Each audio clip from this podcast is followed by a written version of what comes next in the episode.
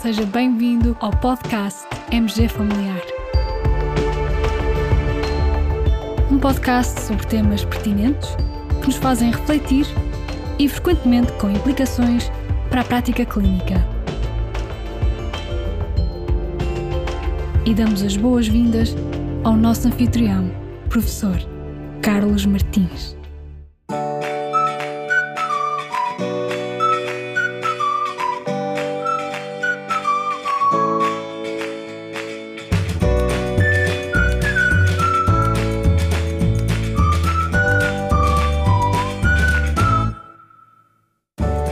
Rita tem 43 anos, tem sido saudável, ainda não está na menopausa, nem apresenta fatores de risco adicionais. E vem à sua consulta por dor torácica atípica. O ECG está normal. Mesmo assim, pediu-lhe um ECG com prova de esforço e o resultado vem positivo. Tem alterações compatíveis com doença coronária isquémica. Qual a probabilidade de a Rita realmente ter doença coronária isquémica. Essa probabilidade será superior a 50%, de 15% a 50% ou inferior a 15%. Caros colegas, este quiz vem a propósito da seguinte pergunta: Quão precisas são as nossas estimativas de doença perante certas situações clínicas comuns? Quer antes da realização de exames complementares de diagnóstico, quer depois de termos esses resultados dos exames, quer eles sejam positivos ou se forem negativos. São perguntas interessantes, não são? É que, enquanto clínicos, passamos a vida a gerir probabilidades e a gerir incertezas. E por isso faz sentido, de vez em quando, avaliarmos como está o nosso desempenho sob esta perspectiva. E já devem estar a adivinhar que me passou pela frente um estudo que tentou responder a esta questão. É verdade, trata-se de um estudo realizado por uma equipa da Universidade de Maryland. E como é que eles avaliaram esta questão? De uma forma relativamente simples, e até sob essa perspectiva, este estudo é interessante. Os autores realizaram um questionário com quatro situações clínicas e para cada situação clínica pediram aos participantes para estimar a probabilidade em percentagem do doente ter determinado diagnóstico, quer antes da realização do exame complementar diagnóstico, quer após, sendo o resultado negativo, ou então após, sendo o resultado positivo. Depois, os autores foram comparar as respostas obtidas com as probabilidades encontradas na literatura científica já previamente publicada. Foram convidados para participar no estudo um total de 723 profissionais de saúde dos cuidados de saúde primários. E aqui digo profissionais de saúde porque alguns dos participantes eram enfermeiros, mas a grande maioria eram médicos de família. Sendo que responderam ao questionário um total de 553, portanto, uma taxa de resposta de 76,5%. Para situações de baixa probabilidade, as estimativas dos profissionais de saúde foram bastante acima em relação àquilo que a literatura demonstra. Por exemplo, probabilidade de cancro da mama numa mulher de 45 anos sem sintomas prévios, 5% foi a estimativa dos participantes do estudo, quando na realidade, de acordo com a evidência científica, essa probabilidade será de 0,2 a 0,3% probabilidade de infecção de trato urinário num homem de 65 anos que vem à consulta por osteoartrose, refere urina de odor fétido, mas não tem dor ou nem dificuldade para urinar. Probabilidade estimada pelos participantes, 20%. De acordo com a evidência, essa probabilidade será de 0 a 1%. Bastante acima, portanto, a estimativa dos colegas. Em cenários de maior probabilidade, as probabilidades atribuídas pelos participantes também foram sobreestimadas. Por exemplo, doença coronária isquémica numa mulher de 43 anos, na pré-menopausa, com dor torácica atípica e resultados de eletrocardiograma normais, 10% foi a estimativa dos participantes. De acordo com a evidência, essa probabilidade seria de apenas de 1 a 4,4%.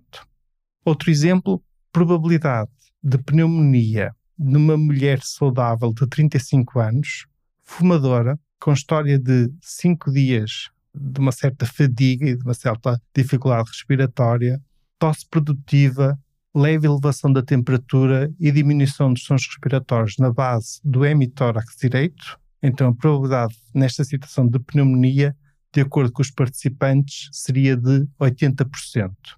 De acordo com a evidência, essa probabilidade andará entre 25% a 42%.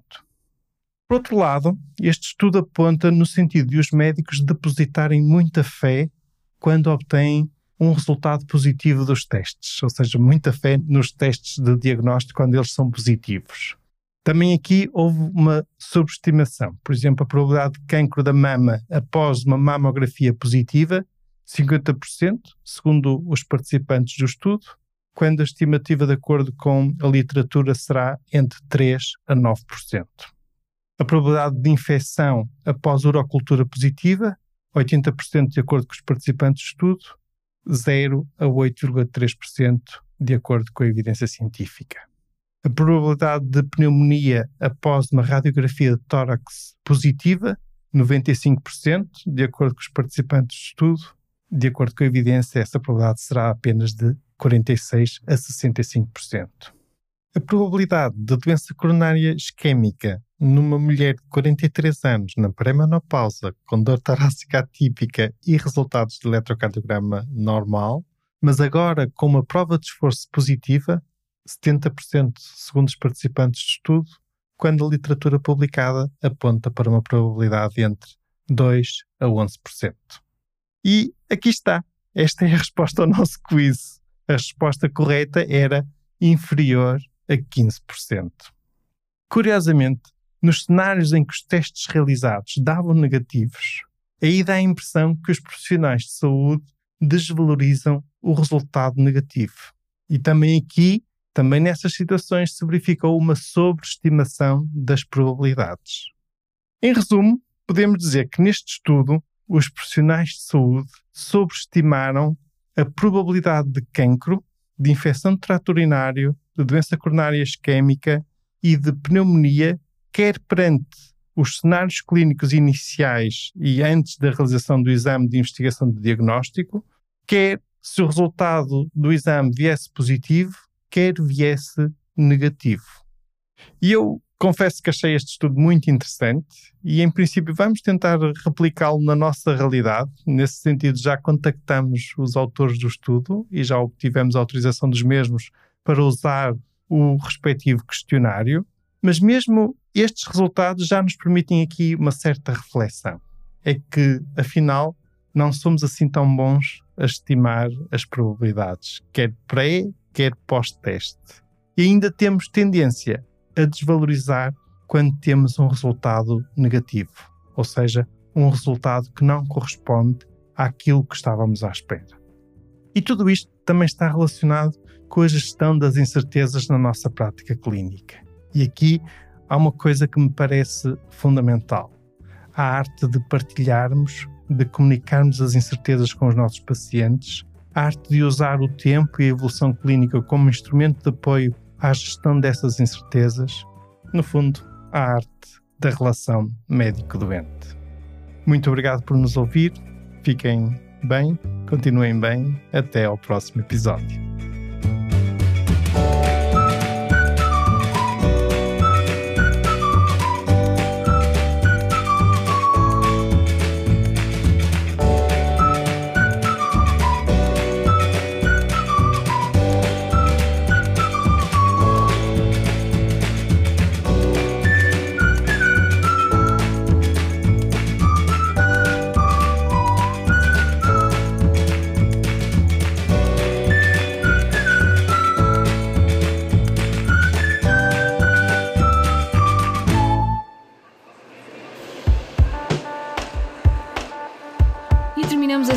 Edição do podcast MG Familiar.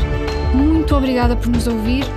Se desejar completar a sua leitura, muitos dos conteúdos abordados neste podcast estão disponíveis em www.mgfamiliar.net.